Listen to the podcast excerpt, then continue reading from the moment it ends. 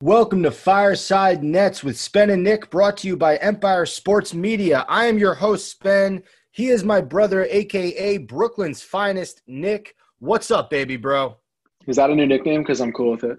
Yeah, hell yeah, bro. You're the finest guy I know in Brooklyn. And I know like three dudes in Brooklyn.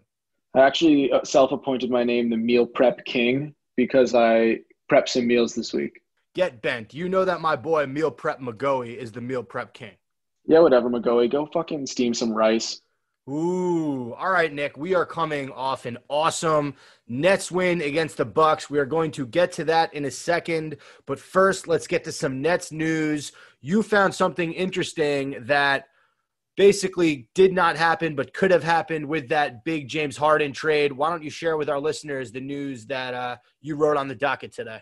Yeah, I mean, um, I never know which sources are viable sources, but this seems like legit news here. Real GM basketball said that the Nets were unsuccessful trying to trade Landry Shamet for a first round pick. So, to give a little context here, uh, the Nets were trying to acquire a first round pick for Landry Shamet as part of the Harden trade so that they can keep Jarrett Allen. But the Rockets preferred a future first round pick from the Bucks via the Cavs and salary relief instead of trading for Allen. So You mean Shamet? This Instead of says trading- Allen. Oh, wait, that doesn't make any sense though, because you're saying we could have kept Allen. no, but they're saying instead of them getting Allen, Allen went to the Cavs.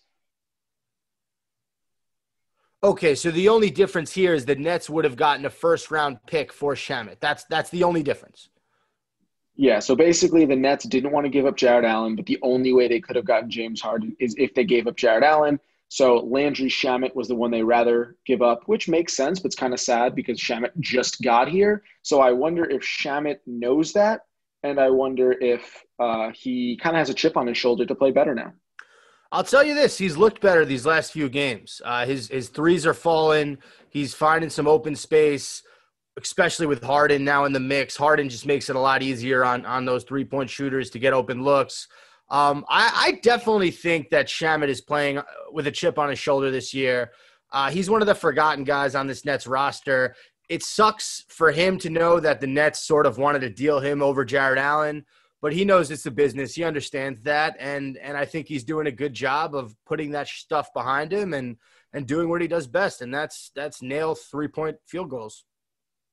Yeah, I mean, sometimes I put a Lay's chip on my shoulder and tell people I have a chip on my shoulder, but they don't usually laugh at that one. Yeah, you didn't get me on that one, so I'm I'm not laughing.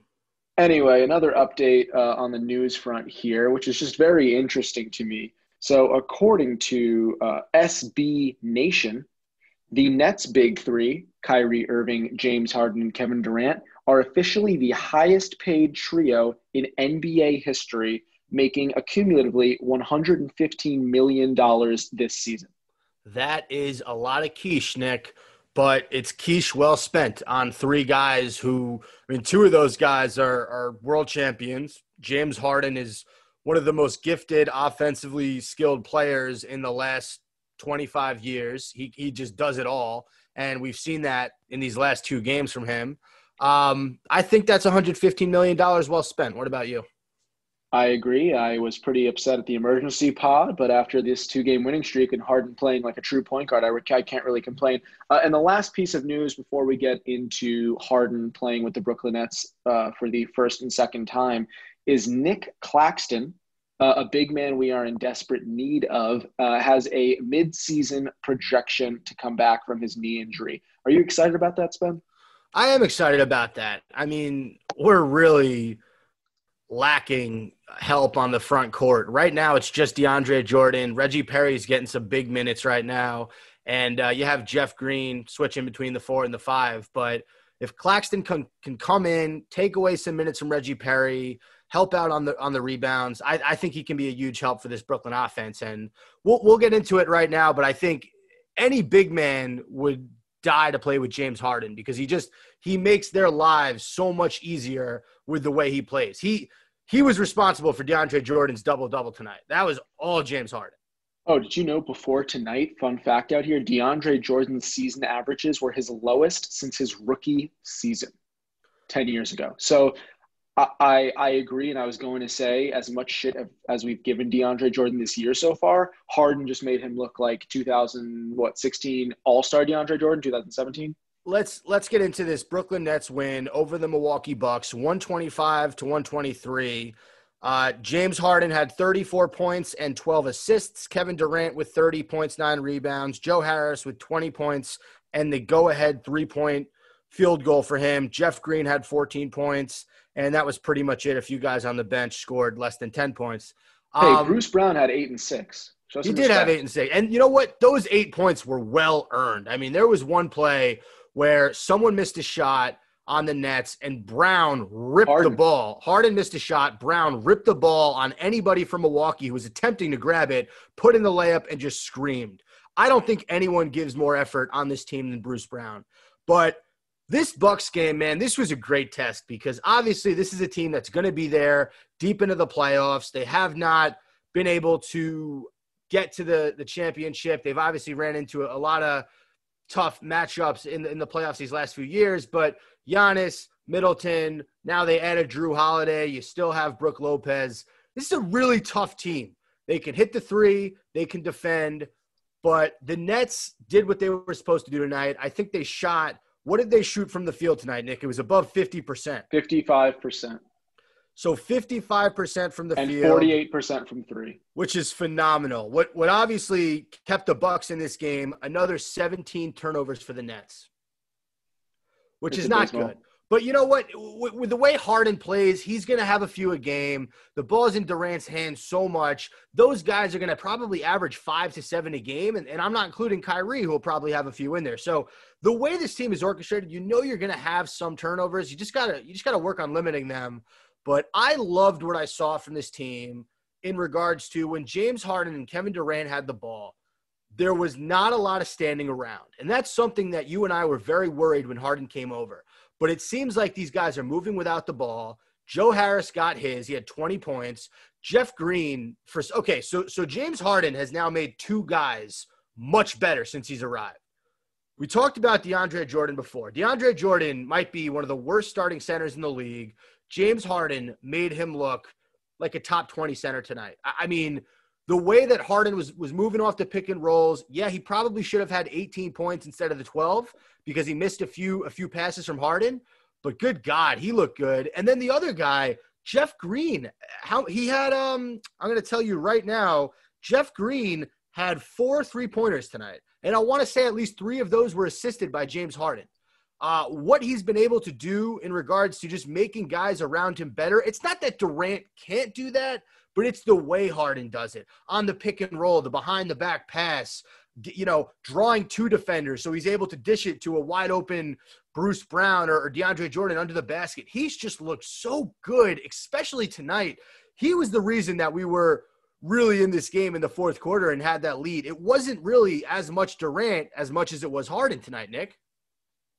No, I agree. Uh, I think it helped that last year Harden and Jeff Green played together on the Rockets, and Green was kind of groomed into that uh, cross court, finding the opening when Harden has the ball position, and I think he does it well. So I think that chemistry carried over from Houston to Brooklyn.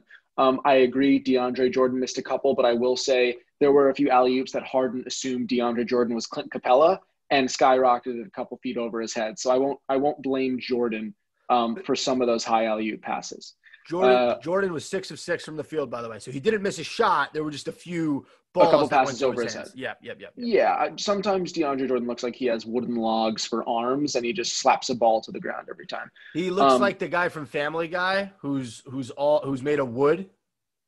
Oh, the guy's got like the pirate guy. I know Yeah, the pirate about. He's got, guy, Like yeah, wooden, you know- wooden pegs for legs and arms. Yeah, Yeah. Yeah. Um, no, I, I think you're right. The turnovers kept the Bucks in the game. Also, Giannis, and we were texting about this, was hitting his free throws, was hitting his three pointers. Besides one air ball in the fourth quarter, um, he he pretty much did all he could do this game. Pat Connaughton hit his threes, and I will say the Bucks have such a deeper bench this year than they did last year.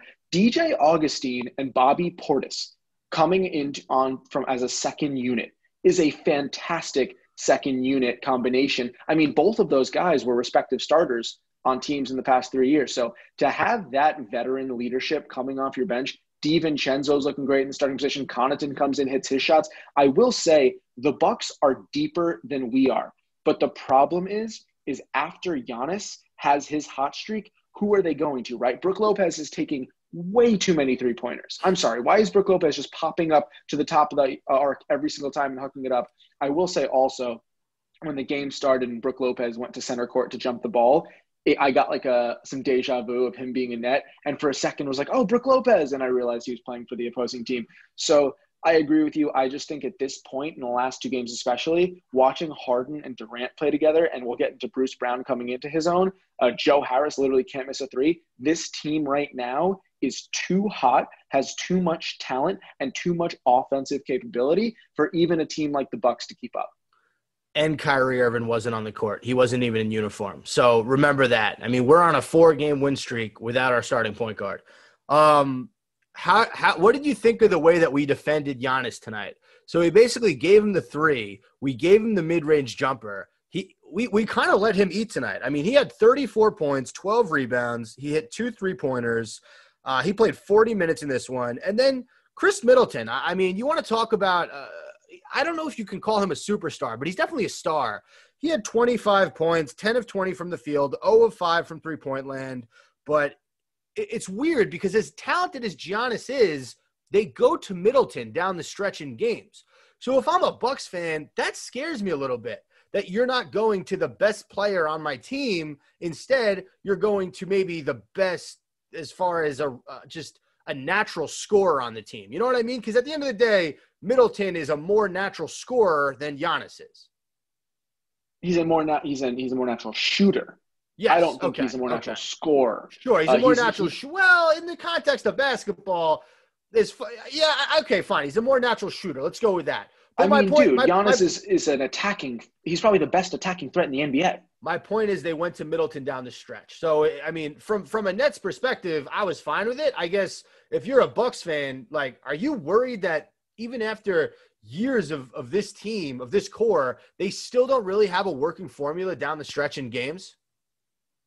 Here's what I'll say. Uh, in in lieu of your first question of of Giannis, uh, the defensive strategy against Giannis, that strategy of giving Giannis literally like the top of the three down to the free throw line with nobody picking him up is the hardest uh, thing to combat as an offense because Right. what you're basically doing is letting the team 10 feet down in, towards the paint and not guarding the main guy so you get to double down low so that he can't dish it off. Giannis can't run his offense. The Bucks cannot run their offense when he does that, right? So you kind of face this dichotomy of if I leave Giannis on the court, the best player on our team, it's going to be much harder to get into a flow of our offense and get the ball moving. We take Mhm. him off the team, now we're missing our best player, and we're relying on Khris Middleton and Jrue Holiday and Brook Lopez. What I will say to counter my own point is I think Khris Middleton is an unbelievable scorer. He has not showed up in the postseason, kind of like Paul George, but he is to me kind of this generation's DeMar DeRozan in terms of knockdown mid range. He has better long range, um, three point range than DeRozan. He can drive, he could bank fadeaway. I mean, he is to me a younger and more dynamic right now, DeMar DeRozan. Jrue Holiday is, I mean, he's been a fan favorite for the last five years, one of the best uh, defending guards in the league, hits the knockdown threes, a smart player, a smart passer. So part of me wants to say they have the talent outside of Giannis to keep up with these these teams. But but they haven't proven that. I can't honestly get behind a team with Jrue Holiday and Khris Middleton, Brook Lopez, especially compared to a Harden, Durant, Irving Nets. So it is a weird situation. I think the Nets, I hopefully, I think this was Nash's scheme, played Giannis ingeniously. The only problem was the turnovers, and Giannis actually hit a lot of his open shots. But I think this throws a wrench in any offense. If you're a Bucks fan, is there anything you want to see differently down the stretch in games? For example, the way they went to Middleton down the stretch and not Giannis or Jrue Holiday. Why? My question is when the Nets started doing that, right? When the Nets started letting Giannis bring it up and pull up, why didn't the Bucks immediately have Jrue Holiday pop up and take over the point guard position and send Giannis off to a wing or down low to stretch out the floor? That to me is how you combat that defense, right? Because if they're giving Giannis all that space and they can then double team uh, players on the Bucks or pack the paint, then it's essentially useless for Giannis to still have the ball up top. Dish it off to Jrue Holiday, run a dribble drive offense, get Middleton up there as well. Um, it almost took them too long to adjust. And it felt like at that point their offense was just out of sorts, and they were relying on Pat Connaughton and DiVincenzo to come in and, dra- and drain a three to keep them in the game. I'll say this: big shout out to Joe Harris. He hit the go-ahead three tonight. That was awesome. Um, Kevin Durant in crunch time in like the last, I, I guess the first what's not so the fi- first 15 games of the season. He's had some bad moments.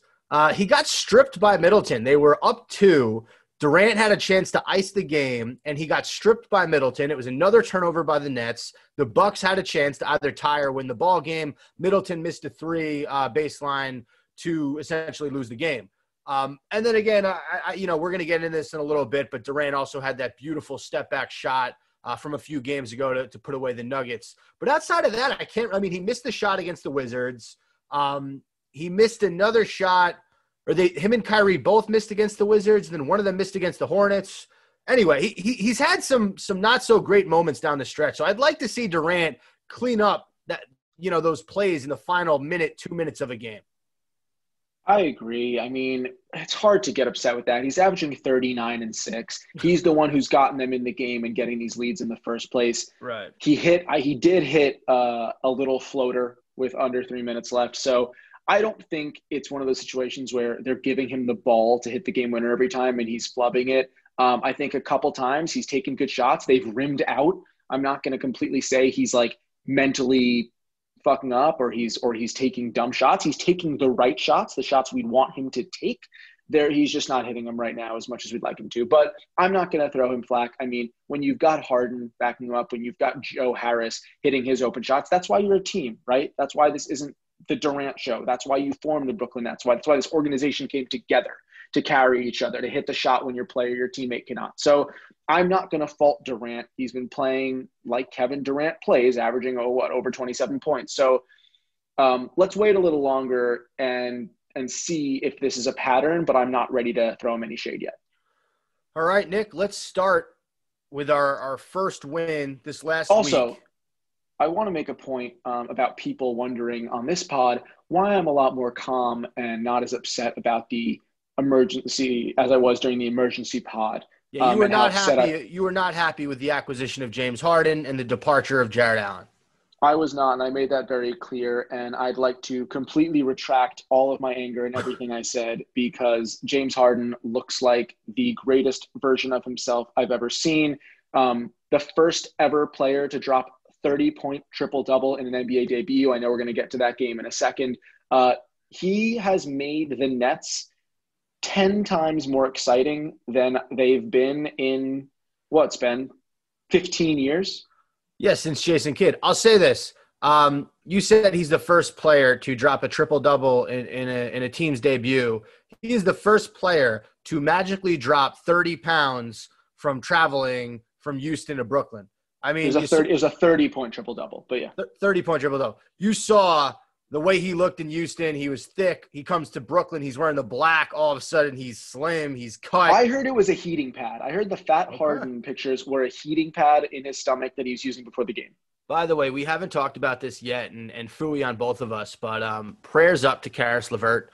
He the doctors found a mass on his kidney when they did the physical, so he will be out for a little bit until they can get some more information on that. But uh, you know, we loved Caris LeVert when he was in Brooklyn. We still love Caris LeVert. We wish him nothing but the best. Sucks to hear that. You know, they but at least they found it, and um, who knows that physical might have saved his life. So I mean, hey, God- he, he's going to get the best care in the world. So speedy recovery, Vert. And as soon as he's good to go, we know he's going to take that Pacers team to another level. All right, let's start. So we're going to go back next week. We're going to start with the first win in this four-game winning streak. That was the Denver Nuggets. We beat them on Tuesday night, 122 to 116. Uh, quickly, what was your summary of this game? What do you see? What do you like? So I had a parlay, and this was the last leg of the parlay. It was a $25 to win $950 parlay. And all I needed was the Nets to win to finish to complete this parlay. They were down 18 at one point in the third quarter. because they could not hit a effing shot in the first half and because Jamal Murray and Jokic were looking unbelievable. They went on such an unbelievable team chemistry ridden run. And that was the best basketball I had seen the Nets play until the last few games when Harden came in. Bruce Brown, 16 points and six rebounds. He had his NBA uh, Nets coming out party. Eight, eight of him play- 11. Eight of 11 from the field for Bruce Eight Brown. of 11 from the field. You haven't seen him play this well since Detroit. Durant, 34 points, 13 assists, nine rebounds, put the team on his back in that third quarter. Joe Harris, 15 points. Caris LeVert, 20 points. TLC, 11 points. Taurean, 7. Shamet, 5. Jeff Green, 8. Jarrett Allen, 6. Literally every single person on the team contributed to this team victory. Um, what I will say is what happened to Jamal Murray uh, from bubble Murray to now Murray. His minutes were getting cut back in the beginning of the season. He looked a step slow. He didn't have that killer mentality. So, unbelievable team win on the Nets part. This was just absolutely incredible. I will also make a small note that Jerami Grant was the uh, worst decision for the Nuggets, to get rid of um, because he is going to be an all star this year, averaging 25 points on the Pistons. But with that said, what's going on with Murray, Spen? I don't know what's going on with him. It, it seems that he is not as good at basketball as he was in the summer. Thank you. Um, That's actually, I think, the best take you've had on our podcast so far. appreciate that, man. You're such a supporting brother. Anyway, um, yeah, I'll say this about this game. The last time we'll probably ever see Caris LeVert and Jarrett Allen in a Brooklyn Nets uniform, and Levert did not disappoint. You said it yourself. He had 20 points, 8 of 15 from the field. Uh, Jarrett Allen wasn't too great in this one. I mean, he let Jokic score 23 points and pretty much dominate him in the paint. But I'm not going to remember Jarrett Allen for this performance. I'm going to remember him for the two previous games where he shut down Joel Embiid and Rudy Gobert. That's how I'm going to remember Jarrett Allen. But very tough game. I mean, obviously we won the game, but it was it was tough to you know because we didn't know we were seeing Caris LeVert and Jarrett Allen for the last time. Tuesday happened. I'm sorry. We get to Wednesday. We have a game on Wednesday night. Was it Wednesday? Oh, yeah, it was Wednesday night against the Knicks.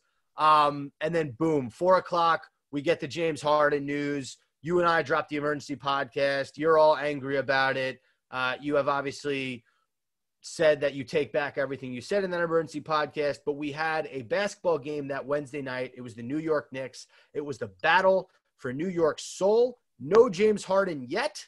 No problem. The Nets easily won this game.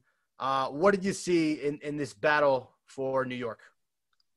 I mean, dude, what do I say every time the Nets win? If you beat the other team in assists and turnovers, you're going to win the game. They out assisted the Knicks 29 to 22, and they had six turnovers to the Knicks nine. Didn't beat the Knicks much by um, turnovers, but think about it this way: the Nets are averaging over 16 turnovers a game this season. They had six turnovers against the Knicks. They cut that by a third. Okay, and let's look at also the bench players that stepped up in this game. Keep in mind, no Irving, no Kyrie yet, no Caris LeVert and Jarrett Allen, no Taurean Prince. They're all gone. Rodions Kurucs because they were traded to other teams that day. So why would they play that night? And look at who stepped up. Jeff Green with 11, Bruce Brown with 15, Joe Harris with 15, TLC with 13, Landry Shamet with 13, Reggie Perry with 11. Put some That's put one, some two- respect on my guy Reggie Perry's name. Eleven points and five rebounds. He was five of seven from the field. That was a that was a big moment for him against New York to do what he did. That's five players in double, uh, five bench players in double digits. Well- you don't see that. Every single player on the Nets was in double figures who played, except DeAndre Jordan had nine and twelve, and Chris Chiozza had three and seven. I, I think Chris Chiozza, when Kyrie comes back, is out of this lineup, especially with the addition of Harden. I don't think we're going to see Chris Chiozza again for a while uh, until Kyrie takes another hiatus. But uh, look, you know you're going to get the Knicks best whenever you play them. They're not a great basketball team, but obviously, you know, when, when it's New York versus Brooklyn, it gets very competitive.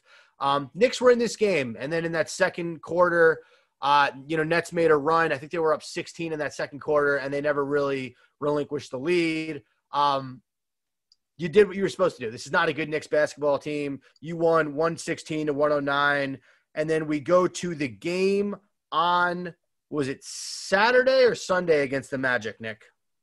Uh, it was Saturday against the Orlando Magic, in which we won 122 to 115. This was James Harden's Nets debut, in which again he was the first player in NBA history to average a, to uh, on his NBA on his debut with a new team get a 30 point triple double with 32 points, 14 assists, and 12 rebounds in 40 minutes of play time. I remember Spen as we're watching this game, our dad is texting us saying, I didn't know Harden was this good, right? He had the perception that I know other people do who haven't watched Harden uh, uh, play a lot, that he's a volume shooter, that he's a selfish scorer, that he creates offensive plays and doesn't play defense. Harden did everything right in this game. Now, let me say this, okay? He's on a new team. It's his first game on the new team where he's not necessarily the guy. You have three the guys.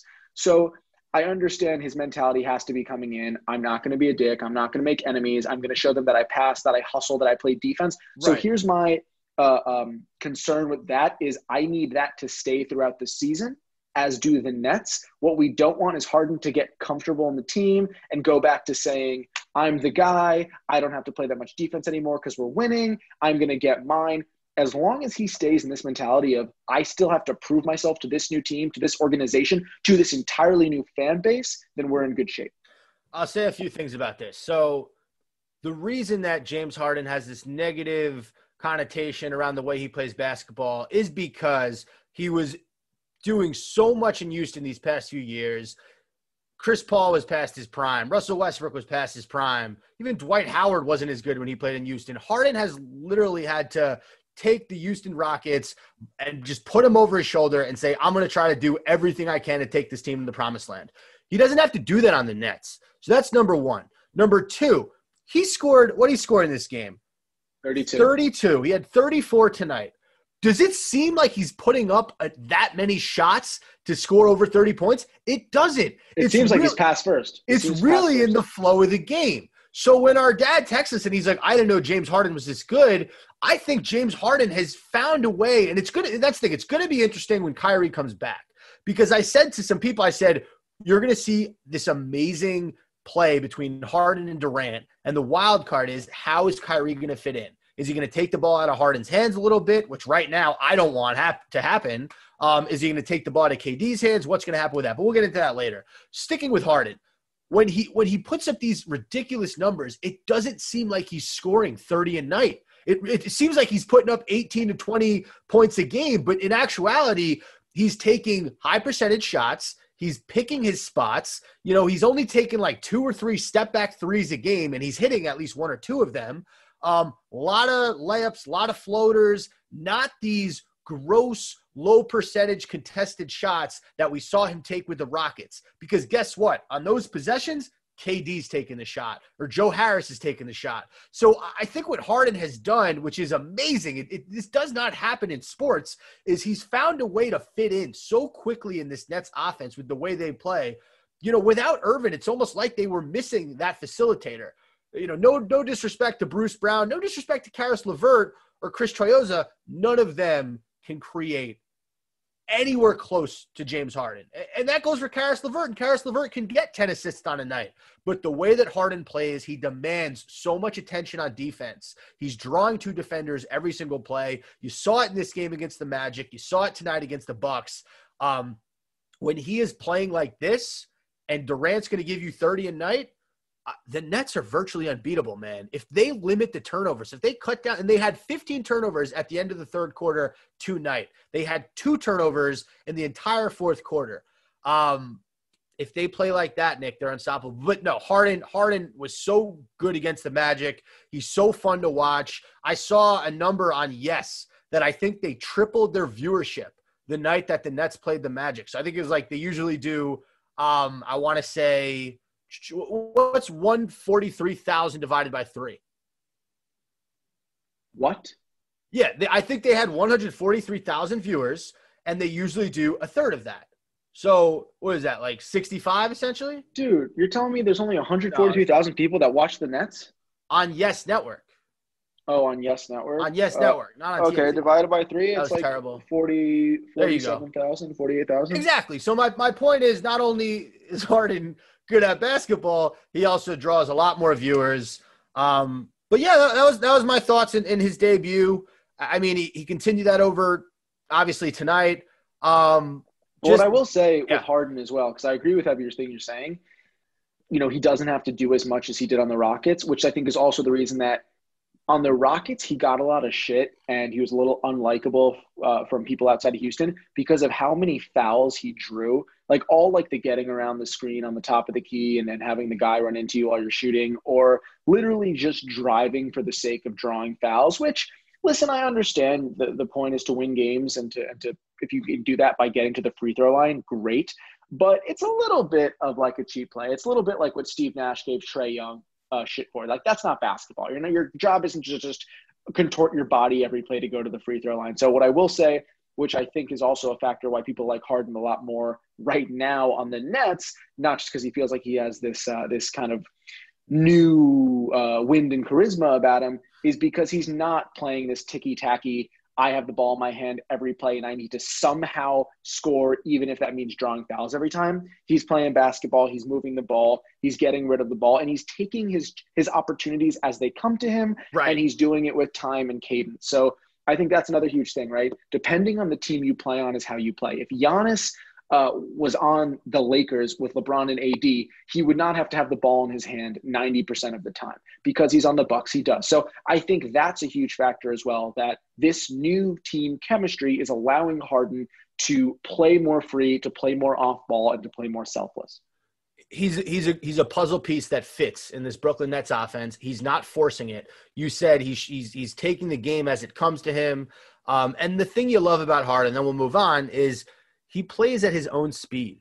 You know, it doesn't matter if you're gonna D like like Jrue Holiday tonight was D'ing him up full court. Harden doesn't care. Harden takes his time, uses his picks, and he gets to his spot no matter what. And he does it at his own speed. So He's a top five player in the NBA. So is Kevin Durant. Kyrie Irving's top 10. All three of them play for the Brooklyn Nets. All right, Nick, let's get to some guys on this Nets team who might not be talked about as much as the superstars. Let's start with Bruce Brown. He has been very solid for the Nets, whether he's been in a starting role or off the bench. He comes, he brings this energy that you sort of expect from Timothé Luwawu-Cabarrot, but with TLC, it's a lot more inconsistent. Like tonight, TLC was horrible against the Bucks. He, he, he couldn't be on the floor for more than five minutes.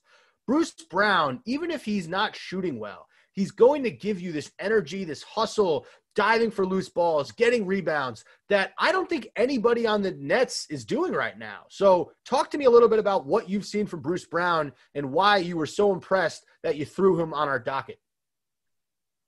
Yeah, dude, I did not know Bruce Brown well at all before the season. When we got Bruce Brown, it was it was kind of a big trade deal that everyone was talking about, a big acquisition deal, and I said to you, I remember saying to you, like, who's Bruce Brown? His numbers don't look bad from Detroit. He's averaging, I think, he, I think it was like nine points and, four or five assists a game on the Pistons, who were, have been pretty piss poor the past couple seasons. Um, so he kind of fell under the radar to me. Uh, watching him play over the, you know, that first game, uh, or is it the scrimmage or the first game of the season? He was the only one that didn't get any minutes. And Nash said, hey, that's simply the rotation. So you had to assume he just wasn't, you know, doing anything impressive in practice to, to earn his minutes on the on the court in the games. But over the past few games, starting with about five or six games ago, I think it was against the Nuggets where he had that 15 points. Um, he looks not only confident with the ball around the rim, but he looks like he's effing hungry to play basketball. He looks like he like like the way he went up for that rebound against the Bucks tonight, where he ripped the ball. It might have been above Brook Lopez, who I think has seven inches on him, and he went back up and finished the play for a second chance opportunity. He looks hungry. He looks aggressive. He looks like he's playing smart. He's a lockdown defender. He's picking and choosing his shots wisely. He's great around the rim. Like I said, he got a rebound from um that he like saved a ball from getting out of bounds, jumped back in, went up and under around Brook Lopez for a quick two. He just looks like he wants to uh, contribute to this team in any way possible, and he's ready to do so. And I'm going to go as far as saying, I know it's very soon, he could potentially be the new Caris LeVert. Now, is he as natural of a scorer and shooter as LeVert? No, but he brings intangibles that LeVert does not have. The dive on the floor for any loose ball mentality. The get up and rip the ball out of the bigger man's hands mentality. He looks like it 100% of the time, like you said, he's working his ass off. He might be the hardest working net on the court right now, especially tonight against the Bucks. So I'm going to go out on a hot take and say Bruce Brown is going to be the guy off the bench that keeps the Nets, you know, that that keeps the Nets a comfortable lead when they're up and want to give Durant and Harden a break. He's going to give them a spark when our stars are, are slow and not moving the ball well. And not only a spark, uh, you know, offensively or scoring wise, a spark just hype and aggression wise. So Bruce Brown to me is going to be a key player in this Nets championship contention season. Okay, I think you're crazy to compare Bruce Brown to Caris LeVert. Let's start there. They're, they're completely different players. Bruce Brown. I'm not saying I'm not comparing their playing. I'm saying You're- you're comparing their of the effectiveness. team, Yeah, their okay. role on the team. I'll give you a better comparison. A few years ago, when the Nets went to the playoffs with D'Angelo Russell, Spencer Dinwiddie, one of the heart and soul guys on that team was Jared Dudley.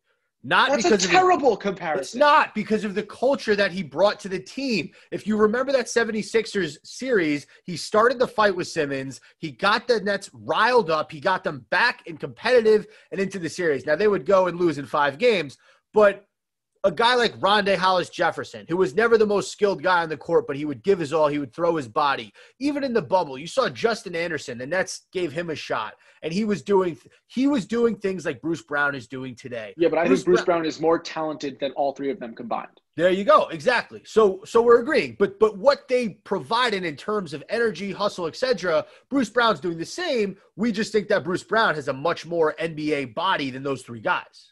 Not just body, I'm saying skill. You comparing him to Dudley's an insult. Dudley is a fat guy who cannot play But basketball. but you but you comparing him to Levert's an insult to Levert. We're, we're talking about culture. We're talking no, about because I think he can get to Levert's level of scoring.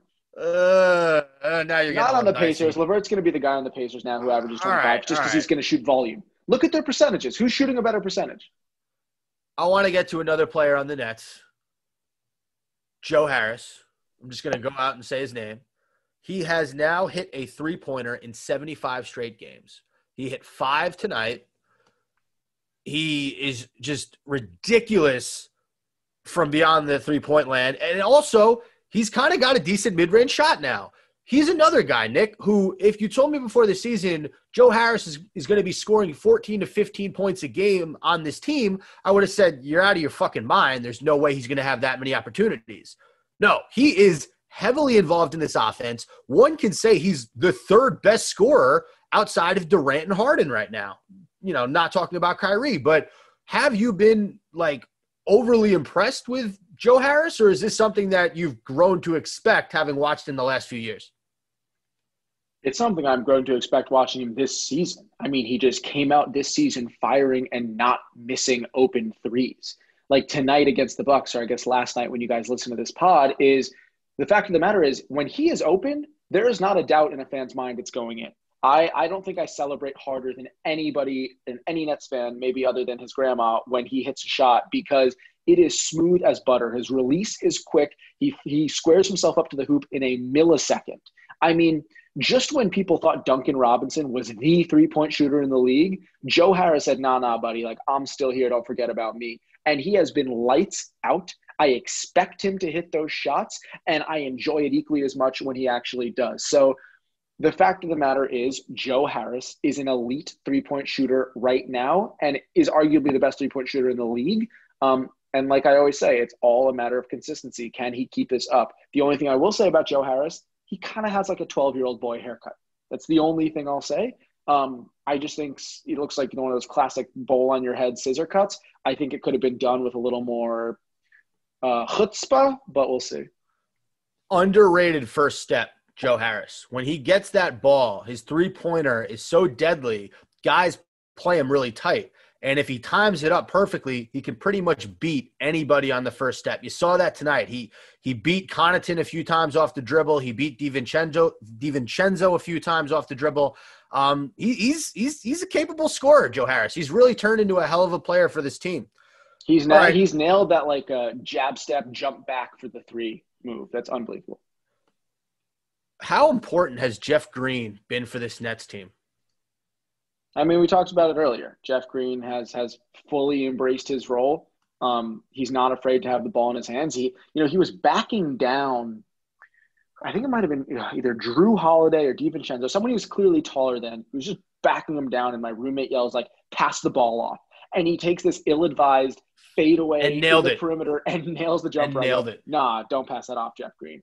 Um, and then I said, "My name is Jeff," but I think Jeff Green, like I said before, he's carrying over what he did in Houston. He is a talented basketball player that at this point he's out of his prime. At this point, he's he's he's an older, slower player. All he needs to do is adjust to whatever team he's on. When he was on the Rockets, it was open threes. Now on the Nets, he's filling in this gap of lacking size a little bit. He's backing down players a little bit more. He's getting rebounds. And when he needs to, he's stepping out when Harden has the ball for uh, for a cross court pass and hitting the three pointer when he's open. So he's doing everything he needs to be doing right now. He is fulfilling the exact role the Nets had envisioned for him, and I I, I can't expect any more because he's playing amazingly. I'll tell you this: the Nets fans on Twitter always clamor for the Nets to sign a stretch four. Right? They want Danilo Gallinari. They want John Collins. They want uh, Sabonis. They want all these guys who can step out, hit the three, and also take it to the hoop. Jeff Green is a stretch four. I mean, he's not as good as those guys, but he is a guy, he can take you off the dribble, he can post you up, and he can hit the three pointer. The Nets do not have another player like Jeff Green. I mean, Kevin Durant's com- completely different. He can score anywhere at any time, but to have Jeff Green for, for Harden to be able to kick it out to him for the three. I mean, you saw there, you know, so Harden did the play to Jeff Green, went behind the back, Green hit the three. Then Reggie Perry came in.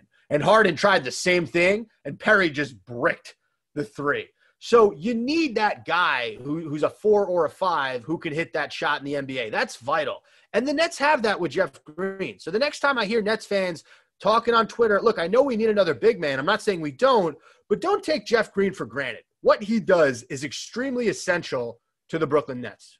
I agree. The, I think the only concern uh, for for Nets fans is longevity. He's 34, uh, turning turning uh, 35 this year. So how many good years does he have left, or how many good Jeff Green years does he have left?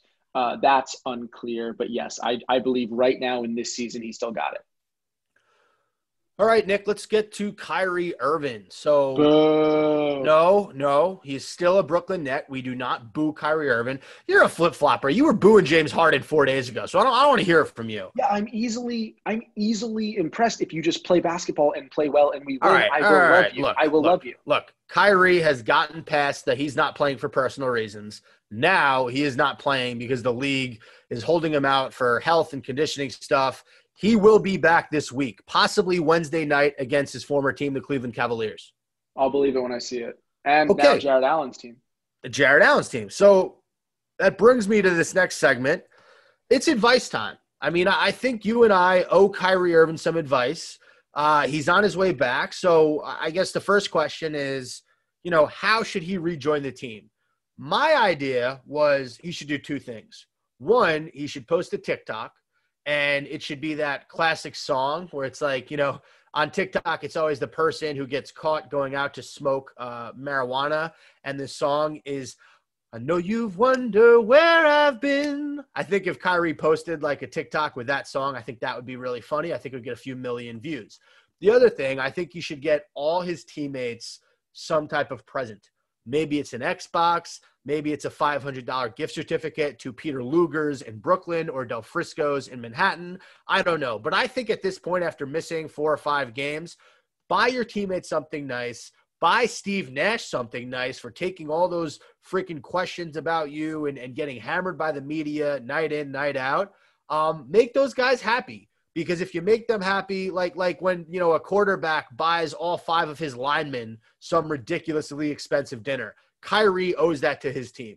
So my advice, You know what the real gift would be? You know what the real gift would be if Kyrie went back on the court, played unselfish basketball, showed his guys that he's there for him, showed his guys he's ready to win, took a little bit of a step behind Harden in the guard position in terms of handling the ball, understood his role, respected his teammates and his coach and the fans and the players and the organization. That is the true gift. Yeah, but that's not tangible. And like guys on his team can't use that off the court. So, I mean, listen, you can afford it. Buy everybody an Xbox or a PS4 or whatever the kids are playing these days. And that's how you win your teammates back. Great. All right, Nick, that just about does it for this week's episode of Fireside Nets with Spen and Nick. Wait, you I have some Twitter beef to bring up with you. Okay. Because uh, on the emergency pod you called it your podcast Yes. in which speedo rito my friend reed williamson reached out to you on twitter and said Sure. that's not cool it's both of your podcasts and he was clearly taking my side because Yeah. you were creating some beef with your podcast co-host. okay. So I want to hear you say on air in front of all of our fans, this is our podcast, not yours. First of all, I responded to his tweet. Did he tell you what my response was? Yeah, I saw your response saying like Nick, like everyone knows whose podcast this is, only furthering my argument that you need to literally admit that it's our podcast. Or If I'll I- walk, bro. if I- walk. Listen, all right. I got cousins in our family lining up to do this show. We If have you- the same cousins. Whatever, See, this is bro. another thing. You can't even say our cousins. They're your cousins too. If I admit that this is our podcast, will will you end the pod with me? I will. Okay. Nick, I value everything you bring and contribute to this show. This is our podcast. We can't have fireside nets with Spen and Nick without Nick. All right, I'm ready. All right. That does it for this week's episode of FSN with S and N. Catch you on the fireside.